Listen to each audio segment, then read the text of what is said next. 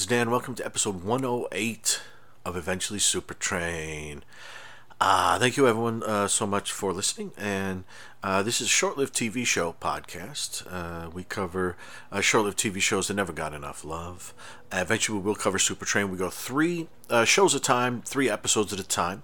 And usually, not always, as you'll see in this episode, we're all askew. You know, episode one of this, episode seven of that, episode 12 of this. Not so much this one, however. And sometimes that happens.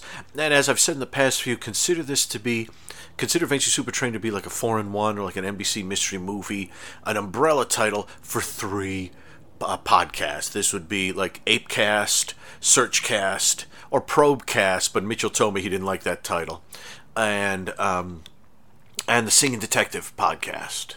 Or the singing detective, the detective sings podcast. I don't know what we'd call it, but but sort of consider the show to be like that, and um, uh, but but instead of but instead of like you know McCloud this week, McMillan and wife next week, and Hec Ramsey the week after, um, the it would be uh, you, you get them all at the same time.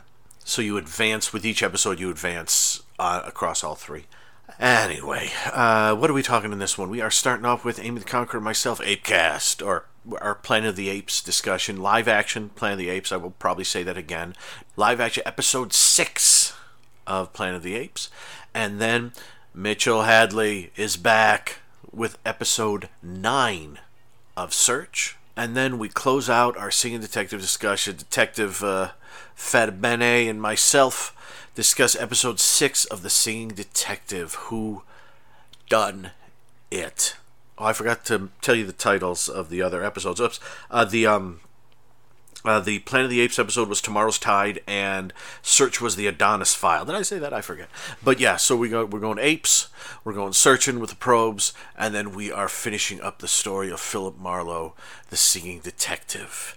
And uh, which is going to be a good time. So, uh, thank you as always, everyone, for listening. Let me play you a little ba- bla- bastard blast, bastard blast of ape music, and Amy and I will be on the other side.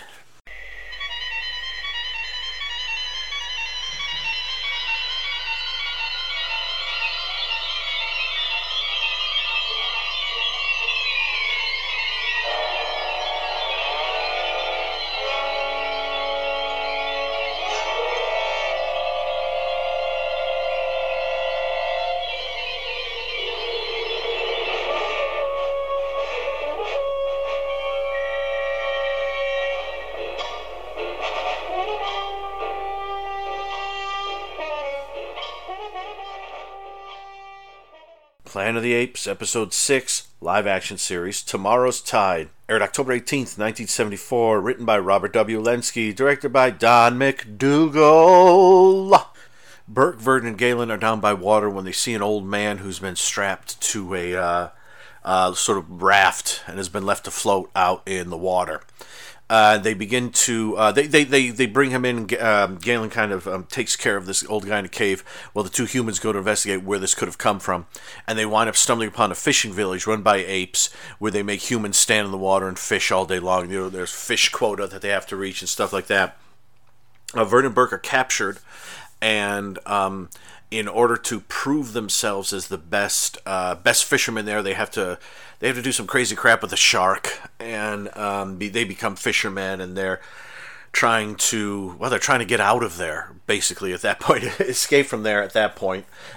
Uh, just trying to save the old guy who's stuck away in the cave, but it's it's basically them, and we learn more about uh, sort of the apes and the you know the um, we see like middle management apes i think is the best way to describe this one. Uh, the apes who come in and we'll talk about this the apes who come in and do that thing where you're like uh, well we see that you're working at 100% capacity. Yep working 100% maximum. Okay we need you to up that by 10% what?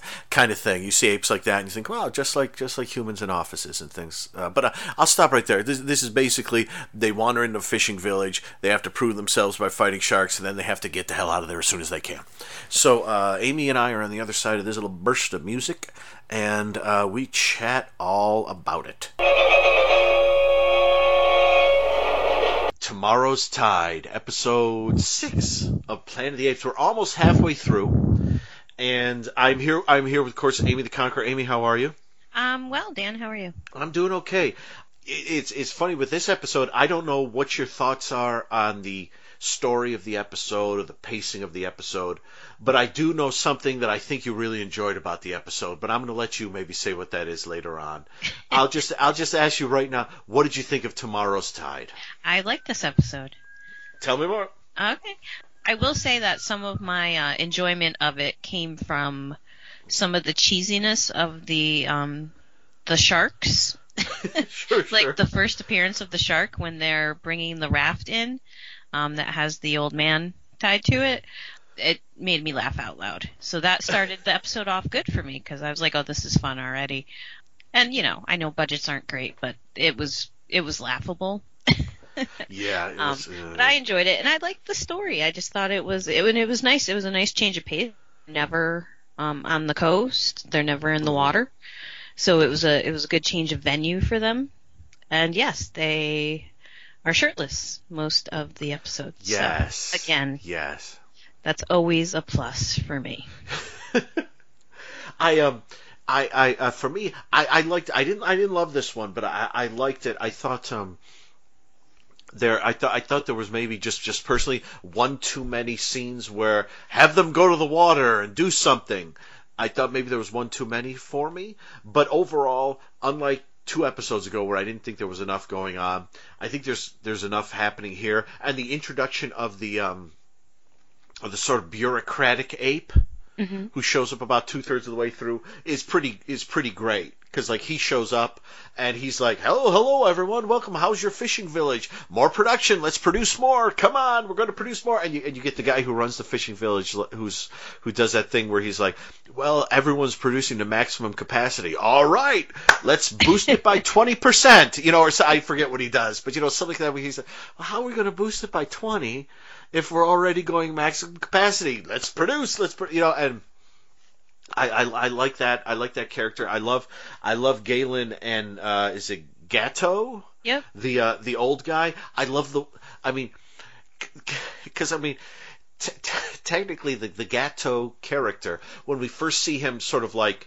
Um, uh, for a second, I thought of the movie. Is it the Mission where the guy's tied to the cross and goes off the wa- waterfall? I think that's the Mission. Oh, I don't know. Um, uh, for a second, I briefly thought this was obviously eight or nine years before the mission, but um, when you see him in the water tied to that thing and uh, out to be, you know, die die out there there on the waves, um, you you you feel a great. Um, you know, you feel like, oh no, what have the apes done now? But then the way Galen treats him is, I thought, very funny. Because when he wakes up, he's like, what, what's your name, old man?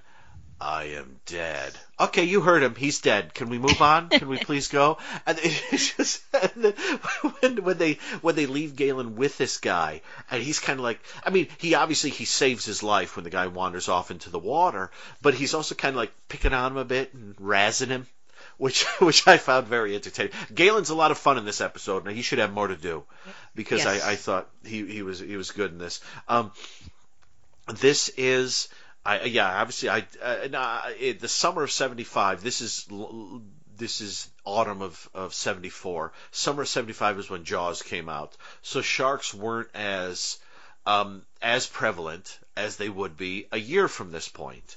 Um, but jaws the book was one of the best selling books of 1974 so so um, so although um, the gigantic shark that we see in Jaws is not the sort of thing we see here.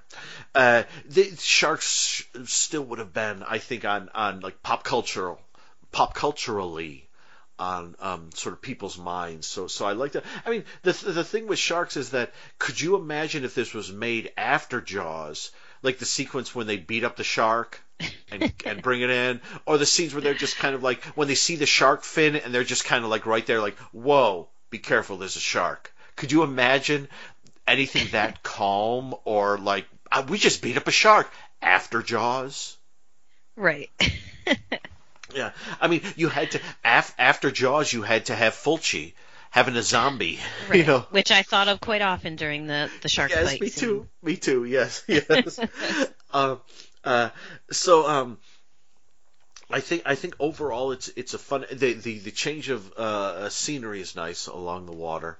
Um, and all I all I think is that after a, a, episode after episode, I just think it must just must just be awful to be anyone living on this planet this time. I mean, because the, the only person who seems to be enjoying themselves at all in this episode is that main bureaucratic guy. And he mm-hmm. seems a bit out to lunch. No one else, just even the apes don't seem to be enjoying themselves. The humans aren't enjoying themselves. It's no. and and it's it's like I'm I'm wondering if there'll be a if there'll be an episode where they do something like where they they stumble upon like the um you know the apes who live in luxury you know, and who have it all, you know, or something like that. Because right. none of the ones we see do. That it's just like everyone's, you know, everyone's, you know, it's it's it's it's weird because it's like, you know, in, in something like say in 1984 or something, you get like what the apes are here. You know, where they're all like reporting to one another and all kind of in, in fear of something breaking down or something not happening. But then you also have the humans which is like another a variation on that like the slave part of it. And it's just like what a depressing world. Yes. This is no wonder charlton heston went nuts. Oh his character went nuts you know. It's, it's, yeah. you can see exactly why he wound up where he did. Um, but overall, I think I think the, the the the thing to me that makes a good episode is is is the um, is it's the uh, alter, alternation, the change of scenery, um, in it, and to the fact that it does sort of expand upon what the apes are doing. They have people standing in the water stabbing at fish all day long. That's yeah. got to get boring. I don't know. Yeah, I mean, and we're again we're back to kind of the same situation with the farm. They yeah. they have to figure out that there's a better way to do this without yes. Burke and and Alan coming in and showing them, hey, use a net. You'll get more yes. fish instead of having exactly. people stand out here and spear them individually all day long. Yes, good gravy. I mean, that would. I mean, if if you can if you can rig it up so you can tie this guy to this floating raft thing, right. you know, why not take five minutes and reconsider how you're catching fish? Right. Unless it is spite, unless it is legitimately like they they don't like humans so much maybe someone came up with the net idea, but was like, but would it? It would be tougher for the humans to stab them with spears all day, right? Have them do that. I don't know. That that could be it. I mean, if they uh, know was... their history, I guess. Right. there was a part of the uh, the whole episode which didn't make sense to me, which is the old man. I get that he was being shipped off to sea to the gods, the gods of the sea. So this is more seeing the the ape belief system. Um, but they bring in his daughter and her husband, and they they have so little to do with the story that I couldn't really figure out why they were even there. Yes. Yes, and the they... same thing with the old man. I got it, but also uh, when he was wandering off into the water, I, if I was Galen, I would have been like, "All right, dude, go ahead." Yeah, you got it, man. You got it. They tried once, second time is is the second time the charm? Yeah. Let's let's give it a try. Yeah, it's it's weird because that that feels like a like a plot line or something that got um trimmed or something. Right. Because the the moment the guys say like, do, do any of you know Gato? Um, uh, it's like uh, everyone suddenly turns around and looks the other way, except for this one woman. But this guy grabs her and kind of pulls her away. It's like, okay, well, we figured that out, but it doesn't amount to anything. And the the ending. I, I love the ending of the episode, by the way. I, I know we try not to ruin the endings, but why do we do that? I mean, it's Planet of the Apes from 1974. yeah. But but the ending, the, the beauty of the ending is just basically Galen and the guys get in a raft tell the other apes that this is like we're fishing, this is how we're fishing, and they just row away. Yeah. and it's it's fantastic. You watch it and you go like, are they really going to be there? There they go. There they go, and they go around a rock and shoot them. And the other apes like, shoot who? What? Shoot what? And it's over. yep. And it's, it's kind of it's so um, because they've spent so much time at the water with them going out and coming back and going out when they actually do that, for a split second, I was like, are they doing what I think they're about to do? And then they do it. It's like, oh, nice. Yes. All right. yes. yeah.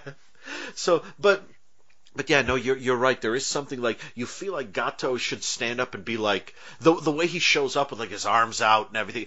Like maybe he should be the human messiah or something like something big like that. But he's just some old nutty guy, Right. kind of like uh, the old guy in the previous episode who stumbles out of the how the building, looks at them, and then goes back into the building. But at least we knew he was he was with the Hartmans, so we knew he was having fun.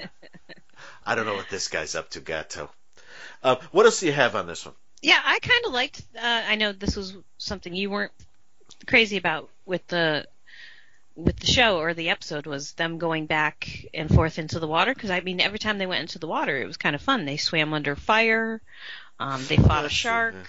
You know, I mean, this was I don't know. This was fun for me because it was so ridiculous and but also like you know i liked again i'll say it the the the mythology of their their gods of the sea you have to Yes. go you know face the gods and they'll if you make it under the wall of fire then you know or the sheet of fire or whatever they were calling it then Mhm. you know you're good to go you can be uh slave labor for us th- yeah, I, I I think what it may have been for me is um, uh, that it, it was it was it was because I'm trying to because when I watched it earlier today because I watched it twice and when I watched it earlier today for some reason the the the way it kept like they go away from the water a scene or two would happen then they'd be back in the water doing another thing and it's um I, I I guess maybe maybe I'm just being coy. Maybe I do like it more than I thought I did. I don't know. Um, I I, don't I let don't know. your arm on this No, no, it, it it's tricky because I I did um it did I, I think what it was is like whenever they go back to the water, sort of like all the camera angles are kind of the same. Mm. So what it felt to me was like, okay, we got you know 20 extras, we got two days in this location. We're gonna shoot as many scenes as we can, and that's what it feels like to me. It feels like okay, now we're shooting this. It it, it just feels like inst- it doesn't. In, instead of feeling like um, I don't know why I just thought of this movie, but I haven't watched this movie in ages. You, have you? I'm sure you've seen, you've seen The Quick and the Dead, Sam Yeah. Raimi. The joy of the Sam uh, that film when I saw that in the theater is it's filled with gun gunfights, but each gunfight is done in a very different style and has a very different feel to it. This is like if if you imagine if Sam Raimi um, sort of set up the gun gunfights to be maybe between like different people and different um, maybe slightly different um, styles, but but he just sort of shot them all the same exact way. He did them all the same way, and that's kind of a bit. The, now the fire, the fire sequence is a bit different because there's fire everywhere. But that that was the thing I think to me is that every time they went back to the water, it felt to me like, all right, it's after lunch, everyone, let's do this scene. That's kind of I don't know why that was, but not that that- that's a bad thing. And I think if I watch this again, I think it would grow on me. But I did have a bit of that feeling like, um, can we go to another location on the beach? Maybe I don't know. But or that- another that could be- camera angle yeah yeah, exactly. Yeah, could, could we get because like every scene would start off sort of with the same main angle. Mhm. Like so, that's just like you just got the camera set there, and not not that I mean I know there you know th- there's a lot going on. It takes a lot to shoot a show, and I don't mean to denigrate anyone's setting up of the camera, but it did feel that's what it felt like to me. Um, and so by time we got to the ending, I was a little bit tired of that spot. Um, but then they pulled a clever bit where they get in the raft and go away, and I like that. So, you know, I overall I enjoyed the episode. I just, um, I um, well, I, I guess, I guess, I guess if that, I'm really trying to justify why uh, I'm going overboard here. Um, uh, I, I, I, I guess if that's the spot where they go to every day to fish like that, then that's where we'd go. So, so I'll just stop right there. So, so I. You're making a, a valid point. I do. somewhere in there. Yeah. Um, but uh, what else do you have on this? I'm gonna do a scan of my Um, I notes did, here. I did really like the very end where they, you know, they've already escaped on the raft and they get off on another beach, obviously, and uh, then they, so they're kind of razzing each other and they're running down the beach Yes. and they're trying to throw Galen in the water and like you just don't see them doing that. In That was these, fun. In these show, they're in this show so far. So, uh, you know, it hopefully means they're lightening up a little maybe in the tone and Yes. like you're gonna see more camaraderie between the trio. That would be nice, yeah, yeah, yeah. I, I, I like the. Um, I, I do. I will say that when the episode started, I the first thing I said right bef- right after the opening credits ended was either I'm going to see some apes on horseback, or I'm going to see them like wandering through the woods with like an LA mountain behind them. But this one began with them running along the beach, and I was surprised. And it ends with them running along the beach. And when they're running along the beach in the beginning, it's a charming scene. You know, with like um, they're the guys are running in the water, and Galen's you know right not quite where the water is. You know, and they're like, Galen, come on, we're trying to hide our tracks. Well, they're not looking for me; they're looking for you. and and and then that final scene where Galen kind of gives him the raz, and they're chasing him along the water was like, I mean, is this family affair? I don't know what this. This is, was charming. I, th- I thought it was. It is. You're right. It's a. It's a. It's a. It's a. It's an absolutely charming ending. You know, they. They. I. I, th- I think too. They. They. They earn it because. Um, their the way they got away from the apes. Um, that it wasn't violent. They didn't leave a lot of. There weren't a lot of dead people in their wake. There wasn't a lot of craziness going on. They simply tricked them and got away Right. And and the apes were like, oh, whatever. And and so so something about them running along the beach, which and I like too that they're at the point at the beach now where they can do that. You know, they're they're they're not like, oh, look around, make sure there's no you know gorillas in the rocks or anything. Gorillas in the rocks. Oh, that was one of my favorite movies with Sigourney Weaver. Um, uh, and um, uh, but uh, uh, but but there's something to, to about about that ending where they're they're able to do a um, one of those classic endings where someone tells a joke and everyone laughs, which you see in lots of other shows. I mean, didn't every episode of Star Trek end like that? Uh, don't quote me on that, but I feel like that might have happened. But but I, I just I just like that that is. Um, I like that that's the ending, and that, like you said, I'd love it if they. I know they're not going to do like a lighthearted episode, but I would love if they had done one. You know, it took the X Files two years to get to that point. I don't expect Planet of the Apes to be there in 13, 14 episodes. Even just a moment or two in in just yeah, just just a moment where they can just just lighten up a little. It can you got to laugh sometimes. Good gravy. Yeah. And I mean, is there, is there? I mean, I, I almost want to. Um, I, I like the fact that they do have humor on this world. You would think humor not would be something. about, so yeah. Not much. Yeah, you would think you'd find something. You know. Um, As you pointed out, n- nobody's happy on this planet either, uh, No. human or ape. They're not. yes, yes. It's it's it's like the only people we've seen who are happy is that bureaucratic guy and his nephew that he keeps talking about. It's, it's Yep. like you know, it's, it's like oh gosh, it's like I don't I don't even know. Uh, yeah. uh, so what else do you have on this? I'm just gonna do one quick scan. Oh, um, it's. I, I, I do feel bad after a while for Alan and Peter just like constantly being introduced to a new ape or gorilla or chimp and them saying and just looking at them and going, uh, take them out and kill them or whatever. Right. Because it's like they don't understand these are the stars of the show. you don't take the stars of the show out and kill them. Other things will happen. Well, it's kind of like at the beginning when they first get, um, when they're on the beach and after they've found the old man, encountered Oh, the yes. apes, and the apes like, you know, who are you? And he's like, oh yeah, we're just passing through. We would have called, but Yes, yes, exactly. Yeah, we would have called, but we did. Yeah, yeah. And then the ape's just like, shut up, silence, Yes. as he's still asking them a question. yeah. Oh yes, that's right. That's right. Yes, that that's right. It's like, what are you doing down by the beach? Well, we were silence. Yeah. Okay, yeah, that's uh, yeah, you're a little hoo-hoo. Uh, so, do you have anything uh, else on this one? I think I think I'm good on this one. No, I think I'm good. Awesome. Um, yeah, I, I thought it was a fun episode. Yeah, yeah, I yeah, and, You know, and I could be biased by, you know, shirtless. so there's a lot of shirtlessness going on. Could have been it. So.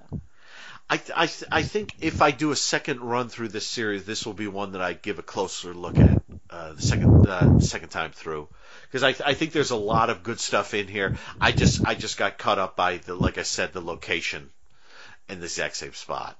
Um, uh, so um, so Amy, where can we find you online?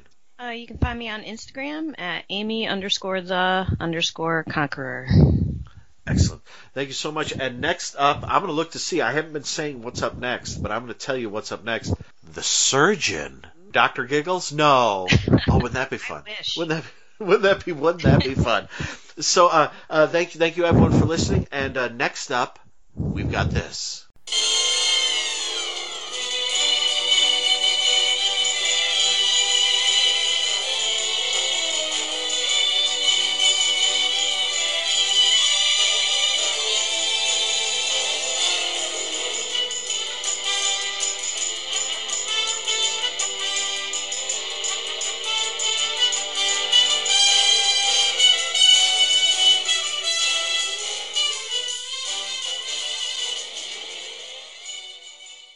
Search Episode 9, The Adonis File, directed by Joseph Pevney, written by Jack Turley, November 15th, 1972. In this one, a talk show host, uh, secretary is kidnapped, and the kidnappers are demanding like $5 million, I believe.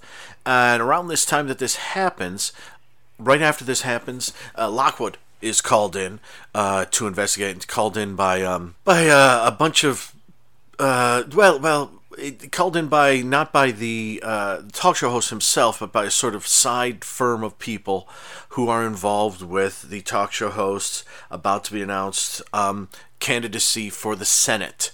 And there's like a think tank of these people, like from a think tank, trying to get him, uh, trying to get this talk show host into the Senate. And there's some really wealthy guys who stand around being wealthy and in charge of whatever, and the talk show guy is sort of like he doesn't really want Lockwood there, this, that, and the other, and talk show guy also has a bit of a strange relationship with his wife. At the same time, they're they're trying to pay the ransom as as as as they quick as they can, but it it's it's it's actually an episode you should watch. It's because it's um it, it looks fairly straightforward, but then gets a little strange as it goes along as Lockwood is investigating the think tank and discovering about the Adonis file and learning more and more about this talk show host and where he came from. So I'll just kind of leave it at that because Mitchell and I we dive into it pretty heavy. So let me just give you a little uh, blast, and uh, we'll be on the other side. Two great gentlemen are back to join me in discussing this episode of Search. Lockwood and Hadley. Listen to this What. Tell me tell me who this is. Sir, please, would you say would you say something? Something. Hey, who was that? That's Hugh O'Brian. I've got him on the show. He passed a few years ago, but you'd be surprised who you can get to come back if you It's tell him you're nice- doing a it's silly podcast. Nice to be here. It's nice to be with you tonight. Mitchell, how are you, sir? How I'm are you? doing well. How about you, Dan? Doing okay. We are here. Uh, yeah, uh, Lockwood is back, and um, we are talking the Adonis file.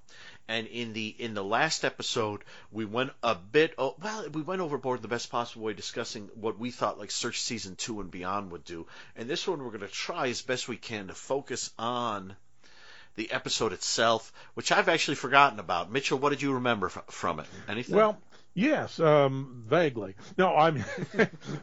I, well, I'll start off that I think it's an episode that I uh, love, and I will be delicate about describing it because again I don't want to give away a plot detail, but it involves it involves the bad guy and his female hostage on one side, and on the other side it involves Lockwood and uh, who is it that is in the field helping him oh, out? it's uh, Deanna Lund. I Yes, forget Hart, the character's name. Yes, yes. Yes. Um, so it's um, the bad guy and his female hostage, and it is Lockwood and Hart, and the the bad guy is pulling his hostage along. She's slowing Oh, down, yes. and he's pulling her along, and Lockwood is pulling Hart along because she's slowing him down. And I said to my wife, I said, "My God, this is like a three-legged race going on here." Yes, I noticed that too. I wrote that down. What the heck? Was yeah, I mean, you've got them. They're both handicapped. It's It's funny because you wonder because um uh, Deanna Lund's character. What's her character's name? oh, what is it here? Her character's name is Linda Hart. Heart, heart, heart. Um, because you get the feeling. I mean, you sort of have to get the feeling because she spends the first half of the episode in probe control, and then the second half on location. So you, you kind of get the feeling like maybe she's, you know, she she. I don't know if she spends most of her time in probe control or what she does, but she's not a full time probe agent. So possibly when um, Lockwood grabs her hand and kind of drags her through the woods to chase after um, the you know the um, the guy and his you know hostage um, you get almost like it's sort of like a training thing. Like come on we got to get there. You know we got it we got this is the way we do it. We run. You know it's like you know it's like if you're I don't know if you're learning how to use the, the copier and the copy there's a paper jam or something like that you know you got to go through all the steps Yep. you, You, know it. to learn how to do the paper jam you know if if someone says like um, oh there's a paper jam and then they clear it and don't show you how it works you don't know how to clear the paper jam so if your helicopter lands and you have to chase the bad guy and the hostage and you can't and you're not chasing them then you're not doing the paper jam so he has to grab her but it is a funny mo- it almost reminded me of um there's a police squad, or is it in one of the Oh. Naked Gun movies where the um, someone grabs a hostage? Yes, and Drebin then grabs his own. Hostage. could play that game. yeah, that's exactly what I was thinking when we were I watching that's this. the Butler did it. Yeah, yeah, and yeah. and and that what so what would have happened of course is the bad guy took his hostage and held a gun up against her head and you can just see Lockwood taking heart and putting a gun up against her. Yes. Oh yeah, if she gets it, she gets it. What? it's it's it's it's it's it's an int- yeah um so I'm sorry had you uh, you you were still talking about um what you liked about the episode and such when I interrupted Well, I don't think you can. I don't think there's anything left to say about that scene. It's just it it um it's got to be a classic of its kind, and It's- and it tells. I think it tells our listeners something about our mentalities that this is immediately what we pick out of this episode and wind up in an episode of Police Squad. yes yeah yeah it's um yeah it's uh it's I, I I quite enjoy the episode. It's I, I don't know if it's it's it's not one of my absolute favorites, and I say that only because every time I I think I've said before I watch the show all the way through maybe three or four times, and every time I get to this one I go, oh, it's the one with Bill Bixby. But then when I get to like the helicopter scene in the end, I go, I always think, oh, I thought this was in another episode. And so, so it's kind of like I, I lose track a bit of what was happening in each episode. This this episode is a lot of nice sneaking around. hmm And it has, it has- your it has your suitably evil corporate slash political overlords. This, this this one has yeah, this is perfect. It has three old rich white guys who just Mhm. kind of st- who kind of stand around, not saying much. Yep, and they could be they could be from the the Koch Foundation. They could be from the Trilateral Commission. Yeah, who they knows? they could be from any number of uh, of of sinister the, They- the John Birch they- Society. They could be network executives. Ooh. We don't know. Ooh, I like that. Watching over Lockwood just to make sure that his show Yeah. isn't crap. I, like that idea. That's really sinister, though. Yes, isn't it? Isn't it? Isn't it? That's why the main guy is like, I can't tell you who they are. oh, okay, yeah, all right, yep. You know, it's like one of them's like, I'm the one who kept Hazel on the air after that first family left. it's like, no, you know, I'm the. I'm the one who kept my three sons on for 12 years, and I'm the one who canceled it. Oh. you know, uh, that's, oh my.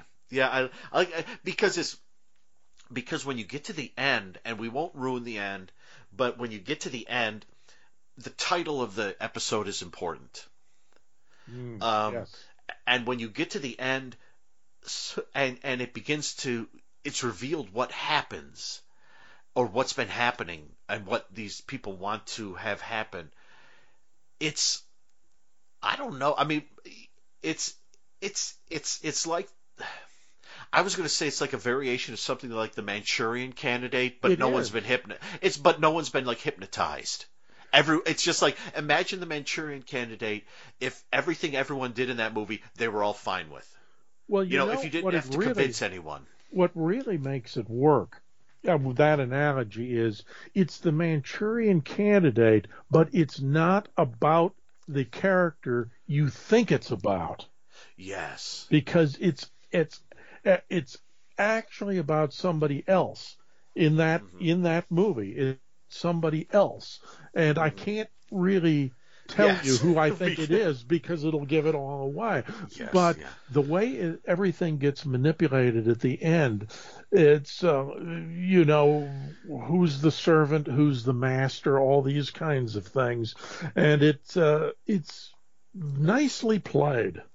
hmm And one of Yes. the thing one of the things I like about it is that uh, Bill Bixby is supposed to be this, I suppose, uh, right wing version of Johnny Carson because they That's kind of what I thought. Yeah, Yeah. yeah. because he's not he's not like one of the syndicated talk show hosts like Joe Pyne if anybody remembers who he is or or or later on somebody like Morton Downey Jr. He's oh, sure. Yeah. Yeah. he's not that my my uh the implication is that it's more of a traditional conventional talk show it just so happens that the host happens to be a conservative rather than a liberal Yes. but- yes. Yes. but what I like about it is that he resisted the urge, and it's possible it's possible that Bixby simply isn't this kind of an actor.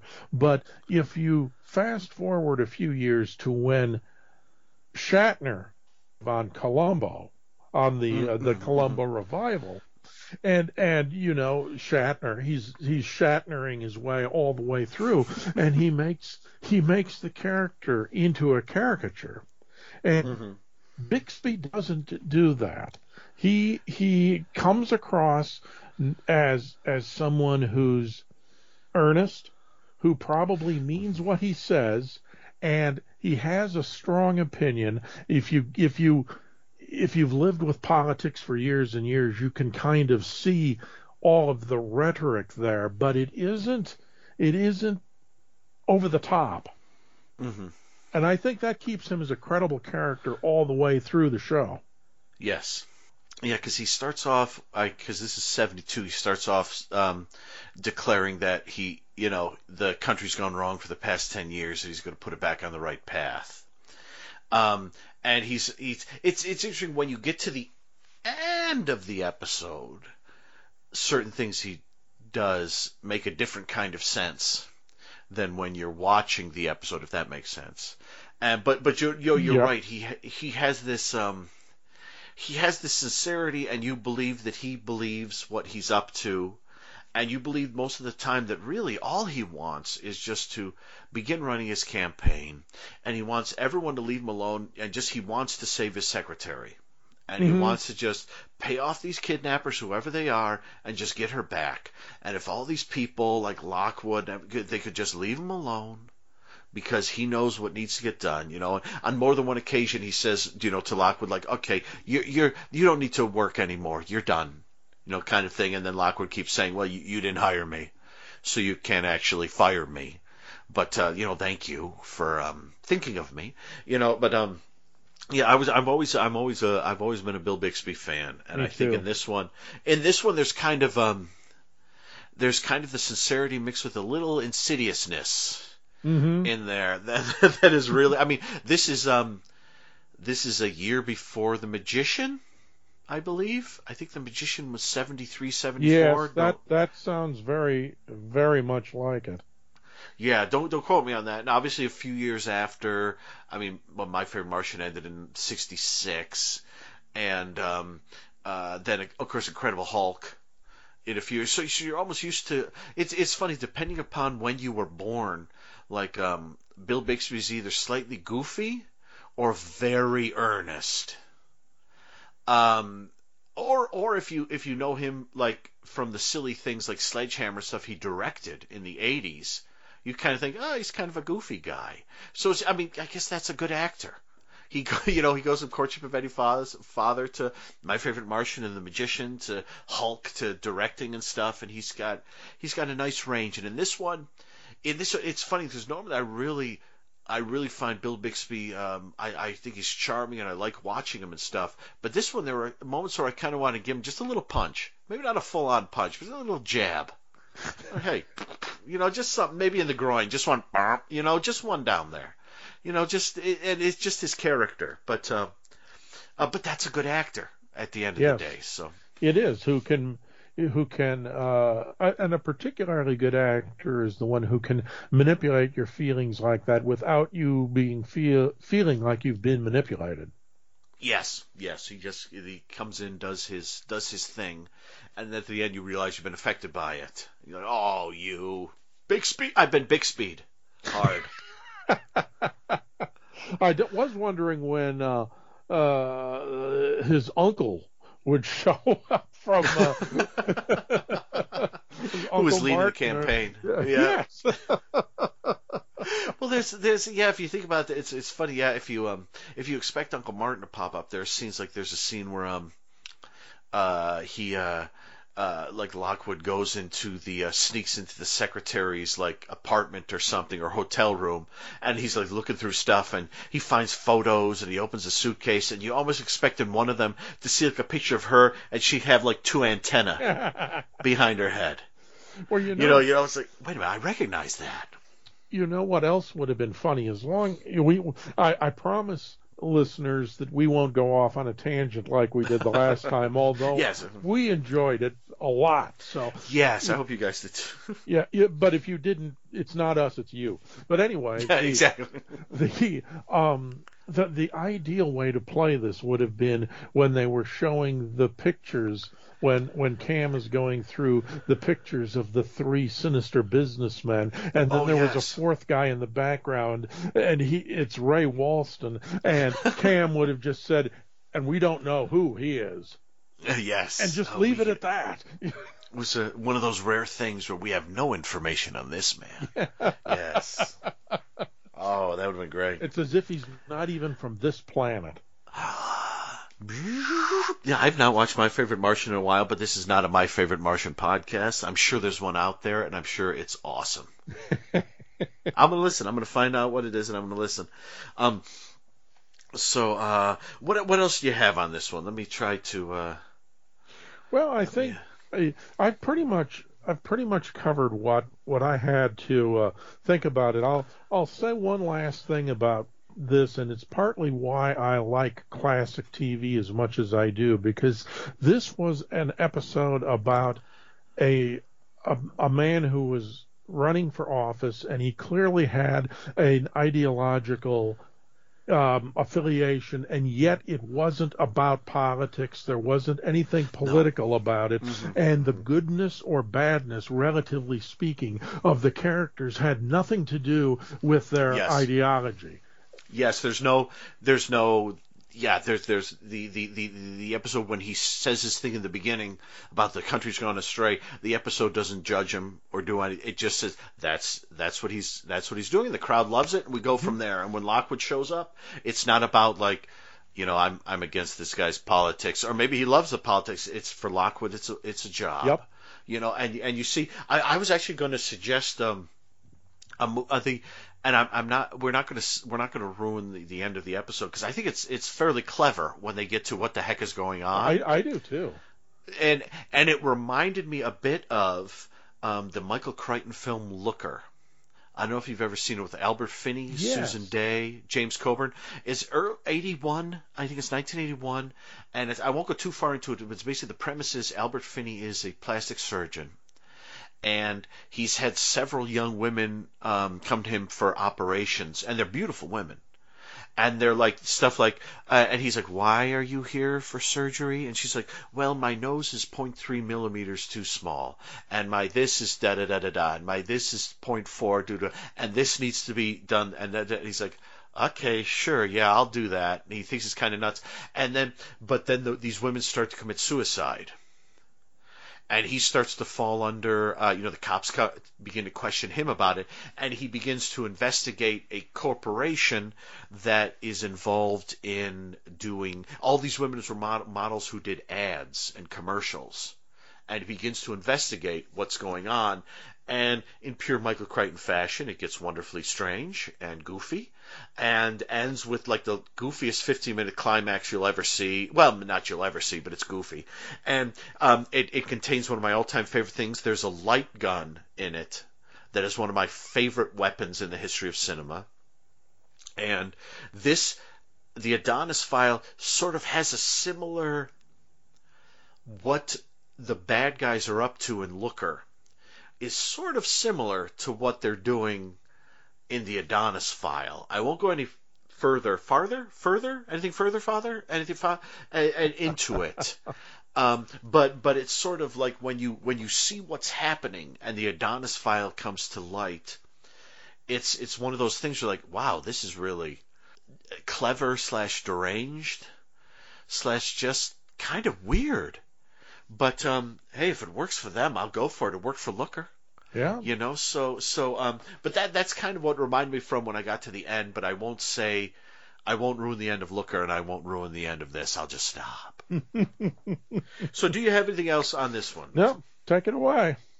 All right. So, um, yeah, I think I think we both agree it's a it's a good episode. It's um, it's a it's a kind of a weird episode. It's um, the way it presents the information in dribs and drabs is um, I think is is quite nice. So, um, Mitchell, where can we find you online? You can find me at it'sabouttv.com talking about classic TV.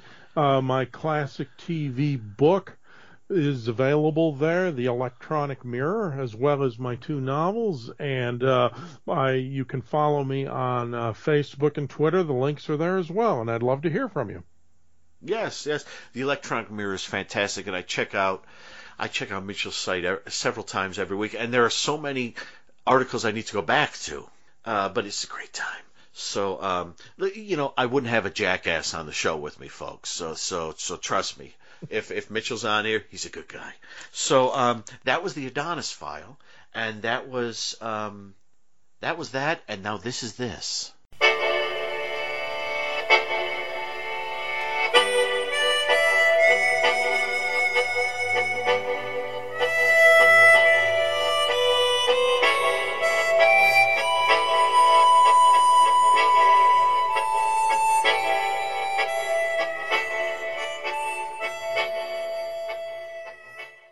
Singing Detective, Episode 6, Who Done It? Originally aired, I believe, December 21st, 1986. Spoilers, spoilers, spoilers.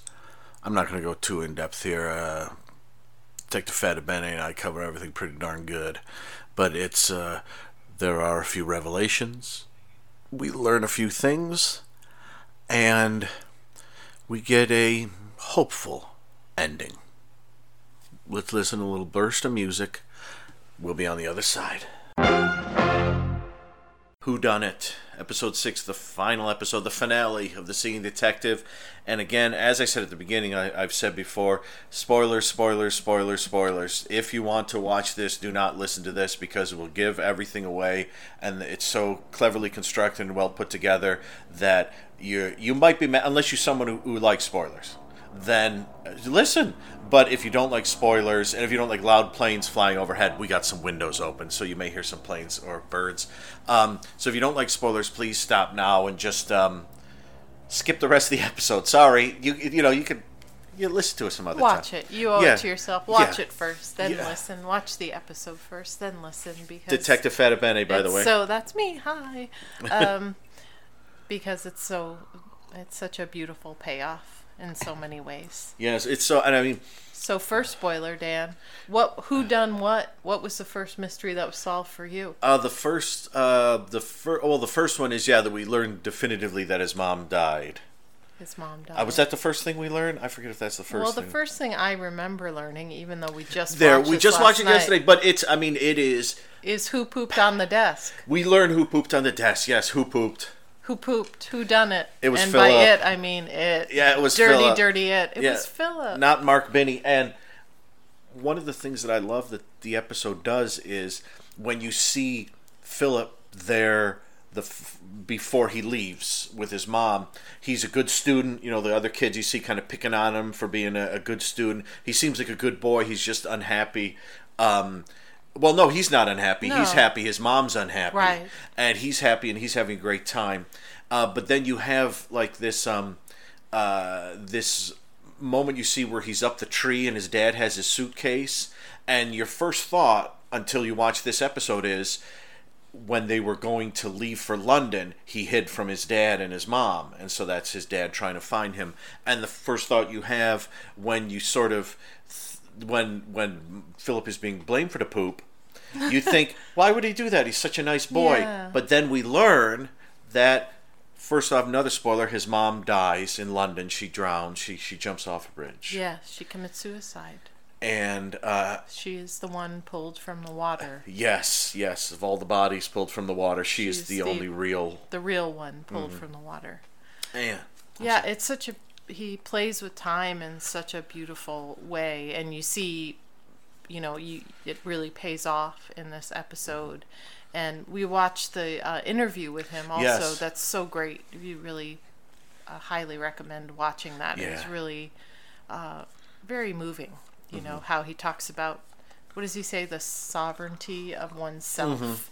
You know how you Mm-hmm. F- yeah, how you find that and you know things happen to you but the way that you then limit yourself in your future by your reaction to what happens to you. And um but yeah the the way he played with time was really beautiful. Like you you all this time you th- or at least we thought philip it was it, this time that he was in uh, the forest of dean was all one time period Yeah. before he went to london but it's both before and after like yes, before his innocence got yeah. you know corrupted uh, because the the pooping and the hiding from his dad up the tree when Mm. his dad's got the suitcase those take place after he returns and his mom has died Yeah. and his attitude has sort of changed and become much more like the marlowe we see in the bed Yeah, he's just you see where he starts to try to protect himself. Mm-hmm. You know, he as happens to all of us, you see your parents as human beings, you know, and that's a very profound moment. and this the scene where his dad is alone in the middle of the woods Oh. in Philip's bar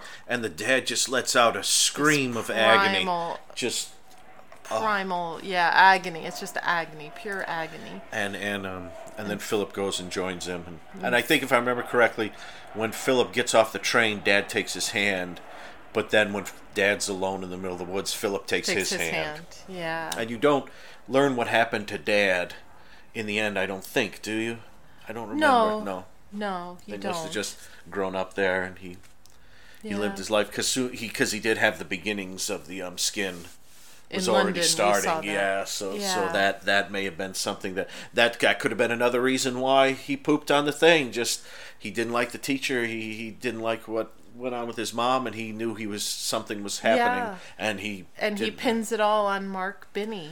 who apparently who- goes. Yeah, sorry, go ahead. Oh, I was going to say who apparently he has he has one more chat with the psychiatrist. In the previous episode, he, he said he wasn't going to see the psychiatrist again, but he's seeing him here, and they have a very civil conversation that ends really lovely. yeah. Um, but uh, one of the things is he tells the rest of the story with uh, with Mark Binney. That yeah, Mark and Mark was beaten severely. Oh, and the the craziest part of the story is that as Mark is up there denying it. Uh, one of the little little girls in the class, or the girl who probably went to pass over the class, she's the one who looks the least dirty. all the little kids, when you see them, they, they all look. But she was the one who, in previous episodes, she, was- I remember thinking she's the cleanest kid there. She she raises her hand and more or less says, "I saw him do it." Right. And then every kid in the class raises their hand and said, I saw him do it. And Philip says, by the end, he was saying, Yeah, I did it. Yep, He you're was- a bad boy. I, yes, I am. Yes. Yeah. And she beat him severely.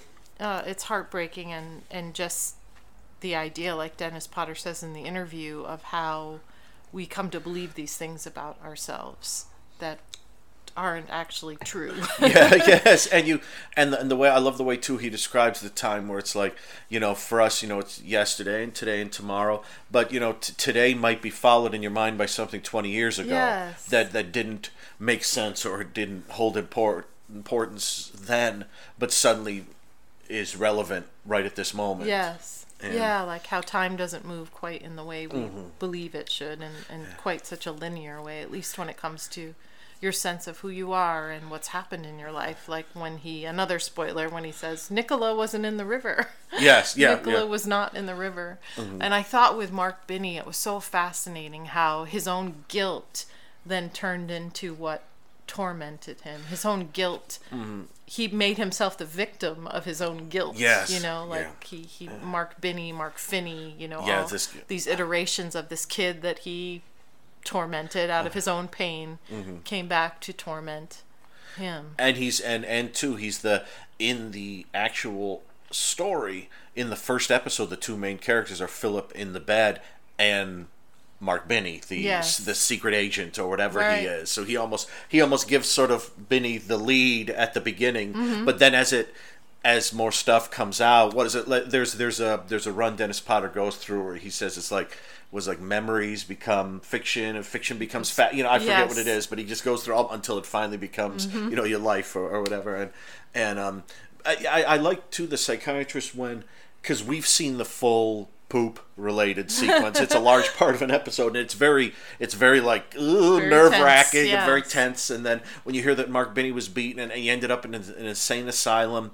you feel just terrible for him and you feel kind of like oh philip. But the psychiatrist kind of looking at him like and, and almost says sort of at one point like well that was 30 years ago however many th- thir- yeah that was that was 30 years ago. That was you had gone through something so traumatic you know. And he, he doesn't say you know give yourself a break but he almost he almost Yeah. he almost says like you can't Maybe it's time not to hold this anymore. like maybe maybe, it's time to lay this down. time to let this one go you Yeah. know um and also maybe put a little responsibility on the grown-ups who uh oh yeah not not that i mean but that teacher was very evil the teacher was awful yeah yeah Hmm. um, and his parents you know i had a great deal of compassion for both his parents his mom was Mm-hmm. tormented and lonely and you know ah and his dad was a sweet man who uh, yeah it, it, it, was really heartbreaking Mm-hmm. and we have to talk about the wonderful nod to writing and to these characters that are ciphers. oh right? yes oh we got to So- talk about the guys oh my okay i don't know they, don't have names The two detectives, as we've called them, the two Yes. thugs, the The two two thu- heavies, yes. the two guys who are trailing him and who try to shoot him in the nightclub, Mm-hmm. and how they come to realize they don't know. It's all empty. Their background they is empty when they yeah. start. One insults the other one's intelligence, and uh, and they realize, hey, wait a minute, it's all empty. My backstory's all Yes. empty. Who am do you, I? yeah do you ever call me by my first name no, No. you don't So who are you going to hold responsible for that, Dan? the, the you're going to go to right to the top. You're going to go That's to the author, Go to the author. which is what they do. And the moment in the climax when they appear is so nicely done because there's just a. Uh, well, we'll talk about that in in a minute. Yeah. Mm-hmm. Uh, I don't want to hop too far ahead. But the, when when they first show up in, I think it's when they first show up in this one is when Mark Binney, the or Finney, the Finney, guy who's with Nicola, who ripped off the script for Singing Detective, where he has the chat with an executive, and and Finney says, "I want Nicola to be the lead," and then there's a pause and, oh.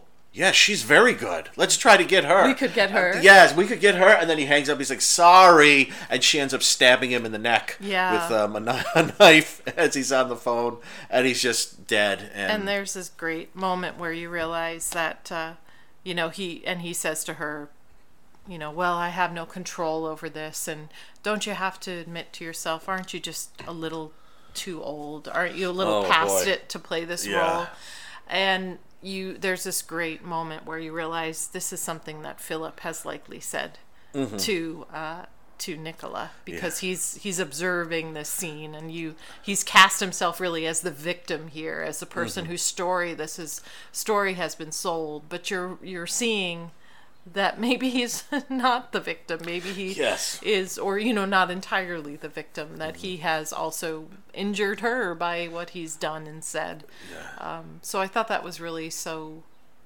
uh, just the whole the whole series is it's such a it's such a beautiful way of telling the story of Yeah. a person who's in this complete and utter physical and mental, you know, morass and he rises from this or integrates himself again. You know, it's not perfect, but he comes to um I don't know, he comes to a more he he he. integrated state. Yes, yes, yeah, yeah. Where Dennis Potter says in the interview that he starts out in a place of like absolute pain, Like and, Job. and misery, like Job, and then gradually he begins to get out of that slowly. But he has to fight off not only his his body giving him trouble and, and, and but he has to fight off these memories and all these different things and these all these things fly around. We, we do get to see him in the end in, in when he can he can they tape a pen to his hand and he spends much of the episode when he's just sitting just writing and writing and writing.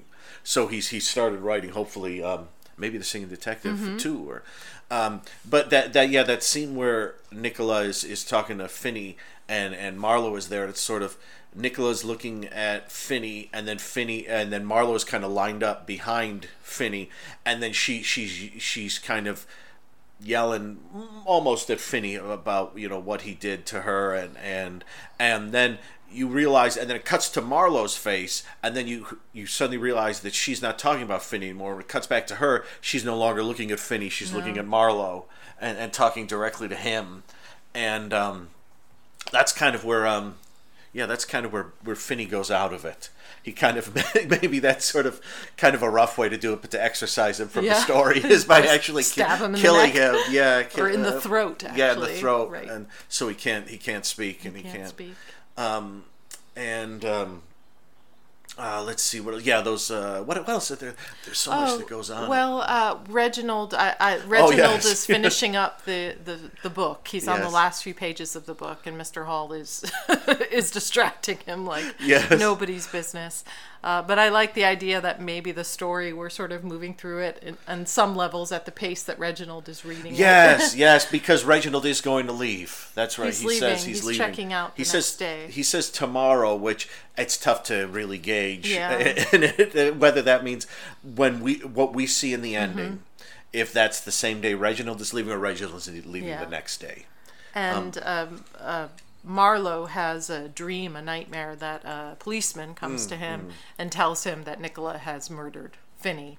Uh, and uh, and then the, in real, in quotation, real time, we see a policeman come into the ward and Marlowe is very concerned because he thinks he's coming to, to make this dream a reality, but in fact he's in the wrong ward. He meant to go to the women's ward, but he noticed a friend who it turns out is Reginald, who has done some time for, For maybe s- theft, stealing right? a VCR. yeah. And Mr. Hall then says, "Who have I been sitting next to all this time? You don't know who you're, you know, you're spending time with." Uh, it's so funny, but it's it's such a great reinforcement of this theme of like, who are we and Yeah. how well do we know ourselves and each other. Um, and I love that they make it into the the detective story They too. do, yeah. They they get They're into part the, of Marlowe's band. the final the final thing Marlowe sings I think is yeah Teddy Bear Picnic and you see in the background you see you see members of the well everyone kind of sort of gets into it Yeah. uh, no matter where they are but but Reginald and Mr. Hall are actually in the band They are very nervous, and- Reginald. yeah and cymbals and I forget what Mr. Hall is playing I think he's playing the tuba. that sounds that could be right. Yeah, yeah, yeah. That sounds right. Um, but the, it's it's a great it's great that they're sort of integrated in Mm-hmm. because they were in they were all in the detective story. I was it at the end of episode one when they're all on the bridge looking down at the body. That's right. Um, but now they're all they all get to be in the band in the band, yeah. Yeah. as uh, the singing the. I mean, I'm sure Teddy Bear Picnic was a joyful, happy-go-lucky song at one time. But now every time I hear it, it's always related to some sort of horror film or some weird, um, unsettling thing. um, And um, I loved too that uh, I've forgotten it. I was about to say what I loved, and I've forgotten what I loved. Oh. Oh, uh, the for the first time ever in the hospital scenes, we see Marlowe sing yes, yes, they're during um, his therapy session. into each life a little rain must fall but uh, well you know why does so much fall on I mean I forgot I forget I forget the lyrics. But yeah it's it's during the session where the psychiatrist makes him stand up and walk. And uh, and as Marlowe is sitting it's really lovely. It's done really lovely where he he's clears all the chairs. And Marlowe is there like can I get up? Can I? And and the um, the psychiatrist kind of leans forward with one hand out and starts singing until each life a little rain must fall. And then when Marlowe gets up he like he takes the second verse. Yes. and you can lose these blues. And it's it's really it's really great to see. And then later on he has a scene where he stands up and it's great because he stand up and he's so excited and everyone's like hey good on you mate Yeah. all right well done you know and even when forgive me at the end when he leaves and they're like hey see ya bye bye Yeah. bye bye it's like you you have one of those moments where you, you realize that you know you've been going through something big and then when you leave a bunch of people who you may never I don't you know may never mm-hmm. see again and you, you're like I've done this thing I've done this important thing and everyone's like hey Yeah, well, they're. Oh. they're all having their own stories. Yeah, yeah, know? exactly. They're all going through their own transformation. Uh, let's see. Uh, yeah, let's see. And Marlowe uh, walks and he stands, and he uh, yeah, and the, he gets he gets. It's great because the um, he the wheelchair guy doesn't have to help him up and That's says right. something like you've been laying off those pips, Right. the tomatoes, uh, which is great. It's great to see him because you, you feel like you as as as much of an ass as Marlowe could be and. There were times when he was in so much pain, I wouldn't have expected him to sort of be Yeah. any any other way. Um, uh, but but seeing him here once he begins to walk and um, and move, uh, he it's just it's He's it's really very exciting. It's, He's very joyful. it's it's very exciting. And once you hit that point, and you learn that his mom committed suicide, and you learn what happened with the poop, and what happened with Mark Binney, Mm-hmm. then it starts to shift into it. It finally there's some sort of light, like maybe. Maybe Marlowe can get out of this, Mm-hmm. and, it, and there hits. There, I remember there hits a point. I don't know the exact point, but I thought this the first time I watched this, and this is like the third time I've seen this, where I get to a point where I'm thinking, okay, now where do we go from here? And then that's the point where Nicola maybe or maybe doesn't kill him, mm-hmm. and the guys show up and realize that they're ciphers, and they and, and and you're like, okay, where are we going? What's what's happening? And then you get the scenes with his dad where he gets lost in the woods. Yeah. Where and where is he going? Who knows? Who Yes, knows? exactly, yeah. But you get a sense that he's going to be living his life maybe less weighted by the past, less Yes. less deciding, predetermining that every woman mm-hmm. is going to be is Yeah. going to leave him in that kind of way. Yeah. you know, Nicola is not in the river. So let's No. let's see. The the joy. I mean, here we go to the spoilers at the end, but one of the joys at the end is when he leaves. Nicola's right there waiting for him, there. and there's there's not a moment where you know they don't look at each other and give each other like a hey. What do you, oh is this okay? They just look at each other like two two people in in, love or, or at least who care for one another deeply. Yes. And after all that's gone on, it's a little tough to, to get some of that out of Mm-hmm. your mind. But but when they leave, they just you know take she takes But, his yeah. arm and they, they walk down the hall together. You know, and it's like you know we saw we several times we've seen little little Philip running down that subway hall off into the distance Yeah. with the screaming, and this time there's no screaming. There's just lovely music playing. We'll meet again someday Mm-hmm. Yeah. as the two of them just walk Well- off into the hallway. And we get a little some flashback, and when it flashes back from Marlowe stepping out, dressed more or less as the singing detective, Mm-hmm. but without the the facial hair, um, and he steps out, and then it cuts to footage from early in the episode, and it cuts to him in the little diaper when he's at his worst, and he Oh, looks like he looked like a lobster or something. You forget how Oh, it was terrible devastating. it, it was at the beginning. what what terrible pain he was in. Yeah, and and uh, yeah, so so let's just let's just I mean let's just say the, the ending. Do you want to give the ending or? Oh, I oh oh oh the ending is basically um, so so as I said the uh, the two and they they've been there before the two the two thugs gangsters agents whoever they are they've been in the ward before that in the previous episode briefly but that's when they were after the singing detective who is apparently named I would guess is named Philip and they somehow run because they're the ones that can do this they run into the ward and they're watching Philip who they think is the same guy. But then when they run from the ward they wind up in the forest of Dean after Philip has returned and his dad is looking for him. And he hears his dad yell they hear his dad yelling for Philip and they think and so he's they're just completely lost as to where this who this Philip is and what they're running for. But they finally decide to go for the author and they go for the um uh, they, they, they it's, it's really nicely done because um, Marlowe is standing up and he's in the middle of the ward and yeah I'm standing up and and you know he's not not getting much response and then the nurse um, I forget her name but it's um Do we know her name? yeah yeah um jeez uh which Which Imelda Staunton, the No, no, nurse, or um, the Joanne Whalley? Joanne Whalley she comes in and and chastises him for standing Mm-hmm. Oh, up and yes, walking sorry. around I got a little lost there. oh no Yeah. Mm-hmm. because his fever is um he, he he got a bit feverish last time he, he did a little too much and and so she runs I forget Nurse Bates or something no that's not right I forget what her name is but it's Joanna Whalley and she she runs in and he's so excited he falls over and she's um and he's laughing and and she's kind of like help me someone help me please someone help me and two like you think like orderlies step up you know we'll help and they lean in and then suddenly realize it's the two thugs and then and like no no and they lift him up and they put him in the bed and they um and what happens then is um they st- they start to torture him. They start to bend his fingers back and bend his, his Mm. He's feet and everything. and screaming. he's, he's screaming and screaming for help, and then help arrives in the in the um Form of himself. the singing as detective. the singing detective. Yes, The, the hero of everything, and he bursts through, and they have a huge shootout in the ward. Oh, where it's such a great shootout. It's a it's a fun shootout. they use hospital beds as cover. Yeah. They move them around. Hospital cabinets. It's Yes. it's lots of fun, and everybody everybody kind of more or less gets shot Mm-hmm. in it, and then it ends with um, Marlowe, uh, singing detective, having two bullets left, and he shoots the little guy, Mm-hmm. and um, the bigger guy doesn't have a gun, and he Marlowe seems terrified. seems terrified. guy. Marlowe in bed is saying, "You can't do that. He doesn't have a gun. That's murder." Mm-hmm. And just uh, singing detective lets off one last shot and shoots himself, He and more or shoots less, Marlowe, and more or yeah. less, I don't know, like exercising the angry, whiny, sick version of himself, and leaving alive the version that can hopefully live. Mm-hmm. And so, so it cuts from that ending to like the next day and Nicola's waiting there and and all of a sudden the curtain flies back and there's Marlowe without the mustache dressed as a singing detective ready to go. Yes, she's And he- brought his hat for him. She's brought his hat. He, he puts on his hat and they, they walk away. Hopefully, hopefully to Yeah. um, hopefully Now, when is it that it, I thought the final shot was Philip as a boy in the tree? Oh no, you're right. Yeah, the final shot is, isn't it? Yes, it is because it's them walking. Yes, he, it is. You it is. hear what he says: "When I grow up, I want to be a detective." detective. and that is, I'm sorry, that is the final shot because you see them, uh, you, yeah, you see them, the walk down the hall, and then it sort of dissolves Yes. to the trees.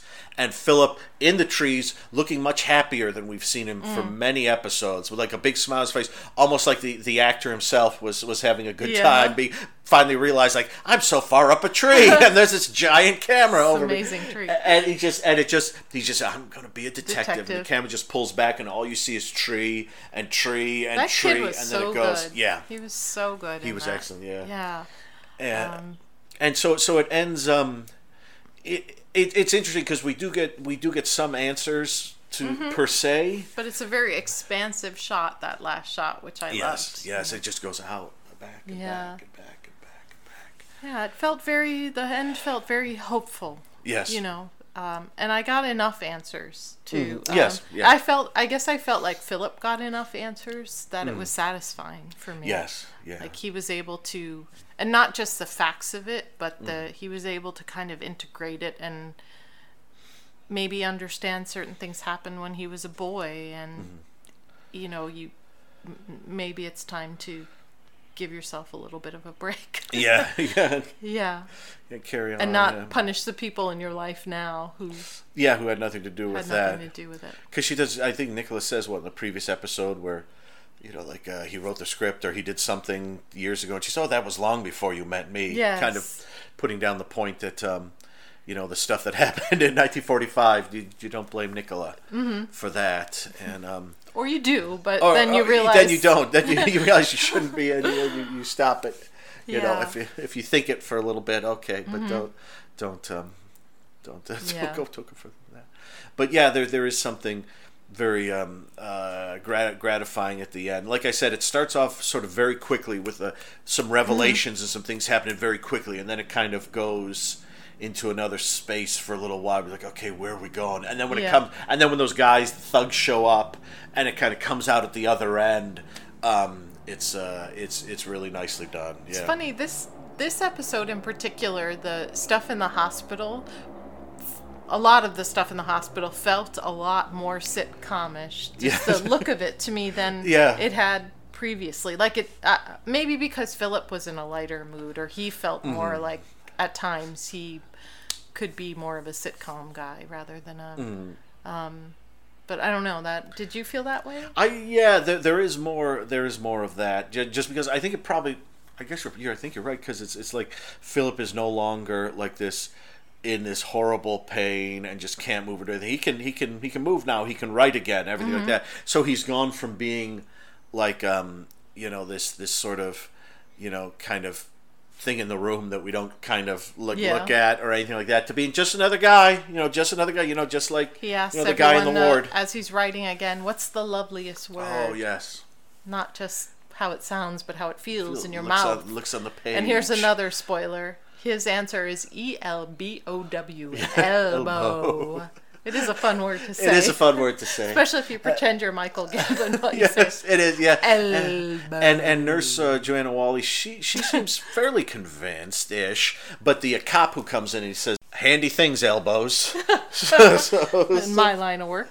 so, uh, so uh, yeah. Uh, uh, but uh, I guess what else do you have on this? I mean, we Oh, I probably just keep it was more. such a such a satisfying yes. ending and hopeful ending, but not in a pat way at all. In a way Mm-hmm. of, uh, yeah, Job, a person who's been through a, real trial and come out the other end with a better understanding of who he is and Mm-hmm.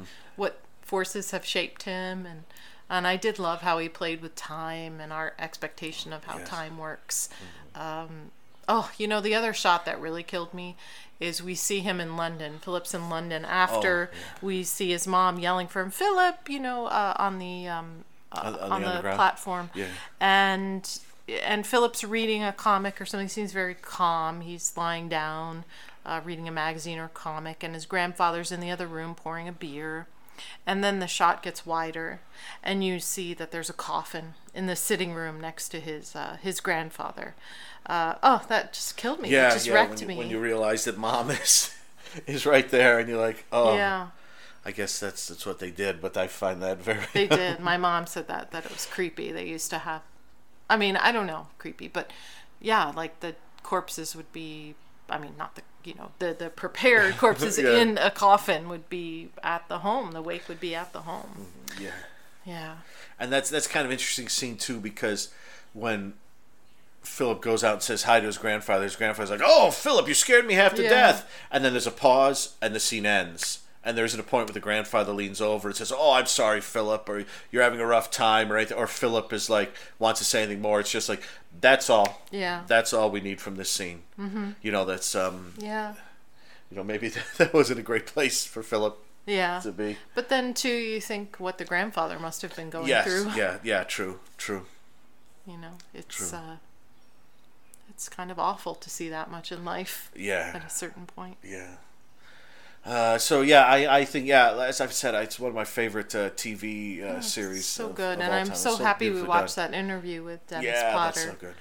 Um, it was yeah, it gave me a, a lot of hope, a lot of perspective on Mm-hmm. the series and life, really. Mm-hmm. Uh, yeah. Yeah, it's I, I think I think that's about it. I don't we I don't want I mean because I could ramble for another five or ten minutes. I don't want to do that. Mm-hmm. But I- let us know what you think about it. Yeah. Um, I hope you watch it all the way through without listening to this. Yes, Um, but I don't think we spoiled ahead any. No. I don't think so. So um, so you can you can one then listen to this Mm-hmm. two then listen three then listen to it. But, but, yeah, I love the idea of like clues of one's own life are scattered Yes. around. Like, so, and sometimes it's in these periods of withdrawal. You know, in terms of, you know, you're going through something unusual, so you are not, you know, you're ret- retreated somehow from your Mm-hmm. own life, and at those times, there's an opportunity to look at some of these forces that have shaped you. Mm-hmm. Uh, yeah, the, so in that way, I found it so hopeful Yeah. because boy, he is in such horrible shape when he first comes in. Just such horrible shape. It's, it Yeah. breaks your heart. yeah and. Uh, And I love, you know, he's very much healed. His skin is much, much clearer. But it's not perfect. You know, No. there's still there's still plaques and there's still some Yeah, issues right. Sort of under, underneath the cheek, sort of. There seems to be a little spot or something that won't go away, or something. but like you that. feel like it's all moving in the right direction. yes, yes, yes. You feel like um, hopefully he can. Well, he's he's been he's been right. I mean, uh, who knows? Maybe um, maybe he had an- another novel he started writing at the end that we don't. Um, Maybe something more personal. yeah, yeah. Um, but but I yeah. I think I, I'll stop right there. Okay, I, I, yes. I keep wanting to go off on another little tangent, but if if you haven't seen it, you should watch it. Watch it all the way through. It's what is it? It's like six and a half, a little more than that hours long. The Mm-hmm. Yeah. last the last episode is seventy seven minutes, so it's about it. That's feature length, but it moves pretty darn quick. I mean, and just too, there's so much to do that there's never a point where you're like you're you're looking around the room. and It just there's so much going Mm-hmm. Yeah. on, and you have to pay attention too because if you miss a scene, you could you could be a little lost. so, um, thank you, Detective you. Fada Thank you, Detective Budnick. It was a pleasure And uh, being a cipher with you. and this was uh, and I, I always mean to count how many shows this is we've finished, but I think uh, we've done over like 15 shows on this on Adventure Wow, Super Train. congratulations. Um, thank you. And and we started with Cobra, which is not as good as the Singing Detective, but has its charms. It does. Scandal. It's, it's a good, fun time. Yes, and then we did Ellery Queen, which we Aw, which we love love, that. which we love, and this, which I, I think is Oh, one, yeah. of one of the best. So, uh, thank you again, everyone, for listening. I'm Thank just, you. Yeah, I'm just going to wrap up the episode right here. So I'll play a little singing detective theme for you, and we'll wrap up episode 108, and we will see you at 109, and we'll have a brand new old series for you. But uh, good night, everyone. Be good to yourselves. Good night.